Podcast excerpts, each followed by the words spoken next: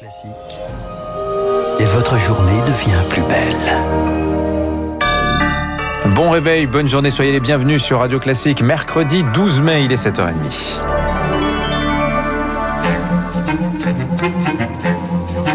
– 6h30, 9h, la matinale de Radio Classique avec Dimitri Pavlenko. Et soyez les bienvenus, ravis d'être en votre compagnie jusqu'à 9h ce matin. À la une, du rouge et de l'orange sur la carte de France. Alors on ne sait pas l'épidémie de Covid.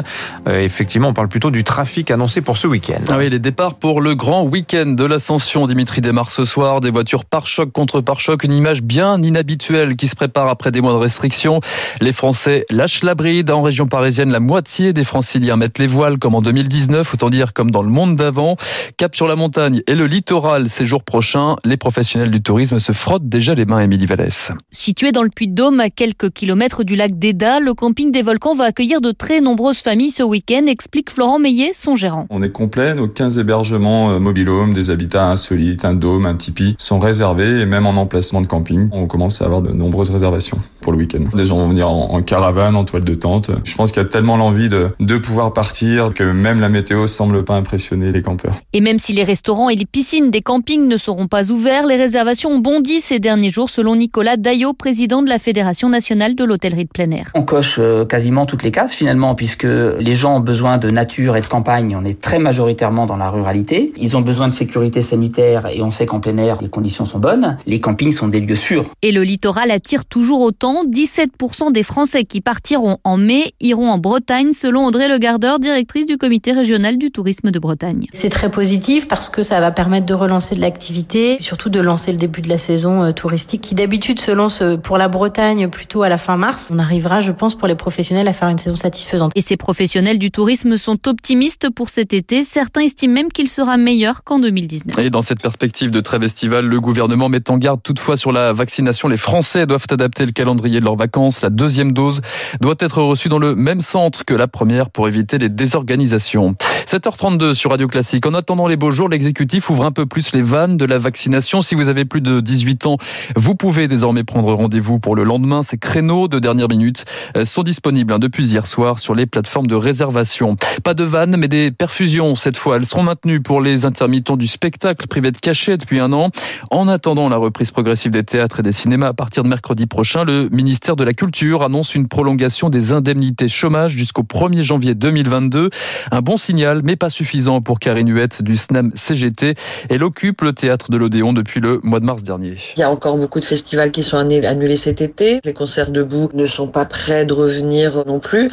Et on sait très bien que le système économique n'est pas encore prêt non plus à ramener assez de travail pour pouvoir être sûr que tout le monde ait ses 507 heures au 31 décembre, euh, loin de là. Et en plus, on ne tient absolument pas compte de la paupérisation des musiciens. Il va y avoir une baisse d'indemnisation pour 35% des intermittents. Donc, euh, on va continuer à occuper tant qu'on aura euh, ce genre de réponse euh, en tout cas. Karine Huette avec euh, Rémi Vallès. La crise sanitaire qui s'est mue en quoi que politique aussi hier soir à l'Assemblée Dimitri. Les députés ont finalement validé dans la nuit le pass sanitaire et la sortie de l'état d'urgence. Une délibération nocturne après un camouflet quelques heures plus tôt. Surprise, la majorité s'est retrouvée lâchée par les alliés du Modem, forcée de revoir sa copie sur la période de restriction de liberté. À l'arrivée, le régime transitoire s'achèvera fin septembre. le gouvernement souhaitait au 31 octobre. Ce sera donc avec un mois d'avance. À la une également ce matin, Marc Bourreau, les deux principaux suspects d'Avignon ont été mis en examen hier soir. Le tireur présumé et son complice placés en détention provisoire, notamment pour homicide volontaire après la mort d'Éric Masson, ce policier tué en pleine rue il y a une semaine.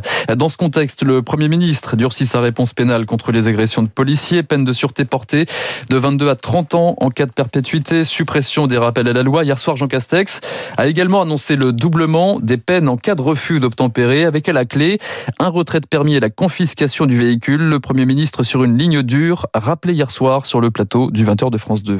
Il est impératif de donner des moyens nos forces de sécurité. Il est impératif de les protéger. Mais il faut que la justice suive.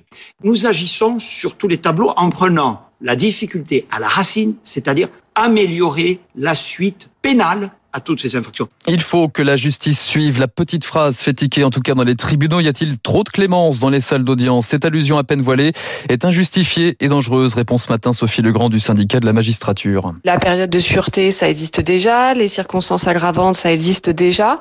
Donc on brasse un peu de l'air avec une facilité à accuser la justice de tous les maux. Cela distille l'idée que la justice est inefficace, que la justice ne punirait pas les crimes les plus graves, ce qui est évidemment faux. Quand on veut, comme c'est le cas aujourd'hui avec certaines des propositions qui sont faites, soumettre la justice au ministère de l'Intérieur et aux forces de l'ordre, on crée un mélange des genres qui euh, vient abîmer notre état de droit. L'actualité judiciaire, c'est aussi la première condamnation en justice de Nordal Lelandais aux assises de Haute-Savoie. 20 ans de réclusion criminelle pour le meurtre du caporal Arthur Noyer, c'était en 2017. 30 ans de prison avaient été requis, pas de victoire, pas de défaite, estimé l'avocat de l'ancien maître chien, maître Jakubowicz, annonce que son client ne fera pas appel. On voulait simplement qu'il soit jugé pour ce qu'il a fait et uniquement ce qu'il a fait. Le plus important, c'est que les différents acteurs de ce procès, aussi bien la famille de Nordal Lelandais que Nordal Lelandais, que la famille noyée sorte d'ici en se disant justice a été rendue. Et Nordal Lelandais sera jugé l'an prochain pour le meurtre de la petite Maëlys. À l'étranger, au Proche-Orient maintenant, les sirènes d'alarme retentissent sans cesse euh, au-delà de Jérusalem ce matin. Israël a mené jusqu'à l'aube des raids aériens au-dessus de Gaza. Des membres de haut rang du Hamas, le quartier général de la police pris pour cible. Un peu plus tôt, c'est un immeuble d'une douzaine d'étages qui a été détruit. Le Hamas, de son côté, annonce avoir lancé plus de 1000 roquettes en direction de Tel Aviv, Beersheba, Lod ce matin 35 morts, dont 12 enfants côté palestinien, 5 côté israélien.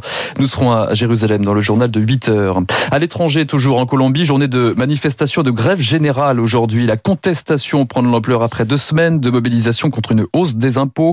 Mouvement durement réprimé dans la rue, au moins 41 civils tués au total.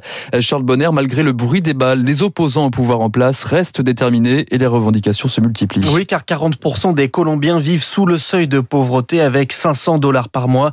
Maltine Samoudio fait partie des privilégiés et pourtant. J'arrive pas à acheter un paire de chaussures euh, ou un paire de pantalons. Si moi je suis privilégié mais je peux pas acheter des pantalons, du coup imaginez-vous les restes des personnes qui vivent dans ce pays. À l'origine de cette crise, le gouvernement a voulu augmenter les impôts pour limiter l'impact économique de la pandémie. Projet abandonné depuis, mais Maltine compte bien manifester à nouveau à Bogota. Je sors dans la rue contre une élite politique qui est ancrée au pouvoir et qui est complètement détachée de la réalité qui vit euh, jour à jour les gens. On a un gouvernement qui nous tue dans la rue. De la colère, de la frustration en Colombie, ce mouvement de contestation n'a rien d'étonnant, assure Christophe Ventura, chercheur à l'IRIS et spécialiste de l'Amérique latine les chiffres du chômage s'envolent. Il y a une forme de précarisation euh, assez généralisée de la société en Colombie.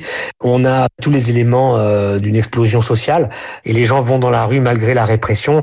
Ils estiment qu'ils ont plus à perdre euh, en restant chez eux qu'en allant dans la rue, même si la répression est sanglante. Et la communauté internationale s'inquiète. L'ONU, l'Union européenne et les États-Unis dénoncent un usage disproportionné de la violence. Merci Charles Bonnet. On termine par les sports et le football. Première demi-finale de la Coupe de France ce soir. Montpellier accueille le Paris Saint-Germain à 21h. Demain, les amateurs de Remilly, Vallière, joueront contre Monaco. Et oui, il doit être super content de recevoir euh, un club aussi prestigieux. Merci Marc Bourreau. Vous revenez tout à l'heure à 8h30 pour le rappel des on parlait de l'intervention de Jean Castex hier soir sur France 2. On, euh, je recevrai dans un instant Grégory Joron, syndicaliste policier. On lui demandera sa réaction aux annonces du Premier ministre. Est-ce qu'il croit vraiment à un tournant, notamment en matière de justice euh, dans les cas de meurtre de policiers? Il sera avec nous. Emmanuel Faux également nous parlera euh, du retour des migrants sur l'île de Lampedusa ces 48 dernières heures. 6h30.